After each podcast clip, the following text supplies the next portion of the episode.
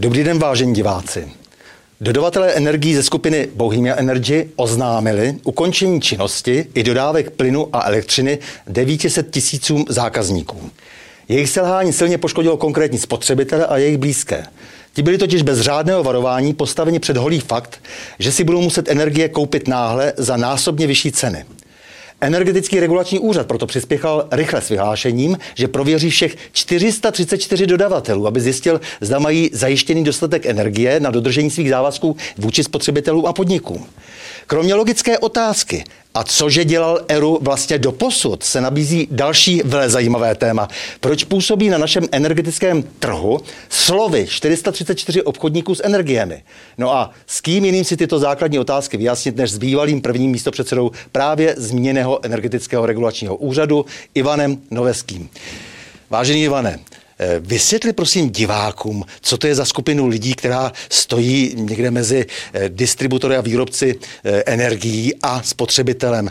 Co to je za lidi, kteří vlastně tímto způsobem zdražují cenu energie? A vlastně kdo vytvořil právní rámec, legislativní rámec pro jejich působení? A pokud to byla Evropská unie, kdo implementoval tyto, tento legislativní rámec do České republiky?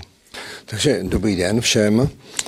Smilý Stando, Problém nastal v roce 2006-2007, kdy se rozjel tzv. unbundling. Unbundling znamenal rozsekání dosud fungujících jednotlivých, jednotlivých obrovských společností, jako byl ČES a, a tedy v, v elektroenergetice, například i AON a podobně. Rozsekání na jednotlivé části a vytvoření vlastně nové skupiny lidí, která se zabývá pouze přeprodáváním, která v podstatě nemá, mohlo by se říct teoreticky, žádný majetek, žádné sítě, nic, žádnou odpovědnost a pouze přeprodává. Čili vytvořili se obchodníci, někdy bych řekl stepovou vodu, v tomto případě s energií.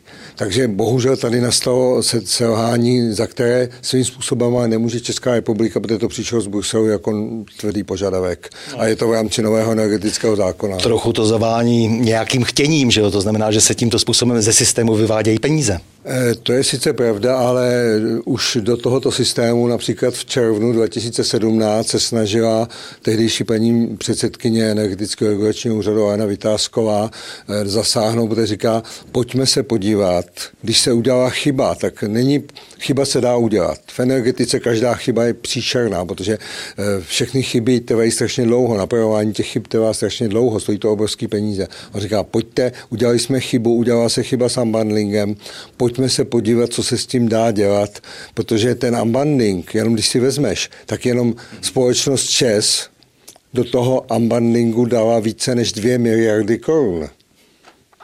Jo, a ty dvě miliardy ale neplatili čest, to platili spotřebitelé, protože vždycky všechno zaplatí koneční spotřebitel. Jasně.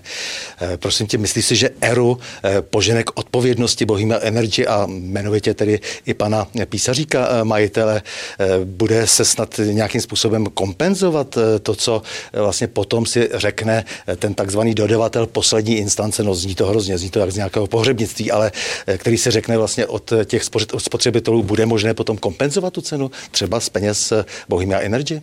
Já se obávám, že tam žádný peníze asi nezůstanou, ale to samozřejmě nemohu, nemohu predikovat. Problém je v jiné věci, protože tady se ukončila činnost. Ukončení činnosti. Proč? Ta společnost, když jsem včera čekoval, čekoval všechny dostupné, veřejně dostupné rejstříky, tak ta společnost má platnou licenci. Ta společnost není v insolvenčním rejstříku, Čili ta společnost vůbec nemá důvod ukončovat smlouvy na dobu určitou, které jsou s těma lidma. Tam není žádný právní titul.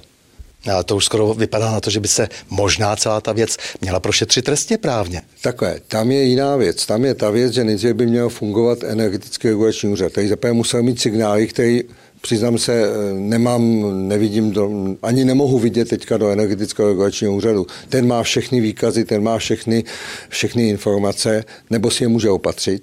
To znamená, energetický regulační úřad tady absolutně selhal, protože, abych to řekl lidově, nechal to plynout a věděl, že je tam problém, to oni věděli, ale protože to i přiznávají, ale vůbec to neřešili.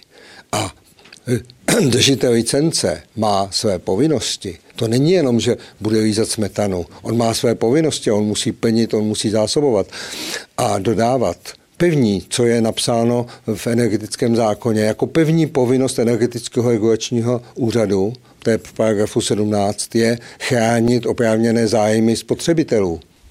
A to tady selhalo. Prosím tě, jak by si představoval e, nějakou systémovou změnu, která by znamenala návrat rozumu do energetiky a e, také starost o občana a jeho základní potřeby? No, tak tady jsou vnitřní věci, to je záležitost celého systému. Vrátit ten unbundling zpátky a vytvořit znova ty mm, celky, to bude asi obtížné, nevím, nemožné. Ale tady je jiný problém. Tady je problém ten, že dneska e, máme problém s cenou elektřiny, ale za chvilku bude problém v tom, že ta elektřina tady prostě nebude, protože tím, jak Němci, Němci, si, Němci letos odstavují odstavujou tři, tři jaderné bloky, příštím roce poslední tři jaderné bloky, mezi tím odstavili černouhelné elektrárny, například eh, Morburg, to jsem tady říkal, myslím i posledně, prostě které jsou ekologické a ta elektřina v tom Německu nebude. Čili, jak říkám, my budeme mít problém, protože ta cena se tvoří, když máme v Praze pobočku burzy, tak ale tak ta cena se tvoří v Lipsku na burze. Cena elektřiny, myslím. A Takže necháváme si tunelovat eh, vlastní systém a, a ještě diktovat ne, ceny zvenku. Přesně tak nebudeme mít v podstatě na to, abychom si v Německu kupovali drahou českou elektriku. Hmm. Milí Ivone, já ti moc děkuji za rozhovor a s vámi, milí diváci, se těším na další pokračování cyklu O čem se mlčí.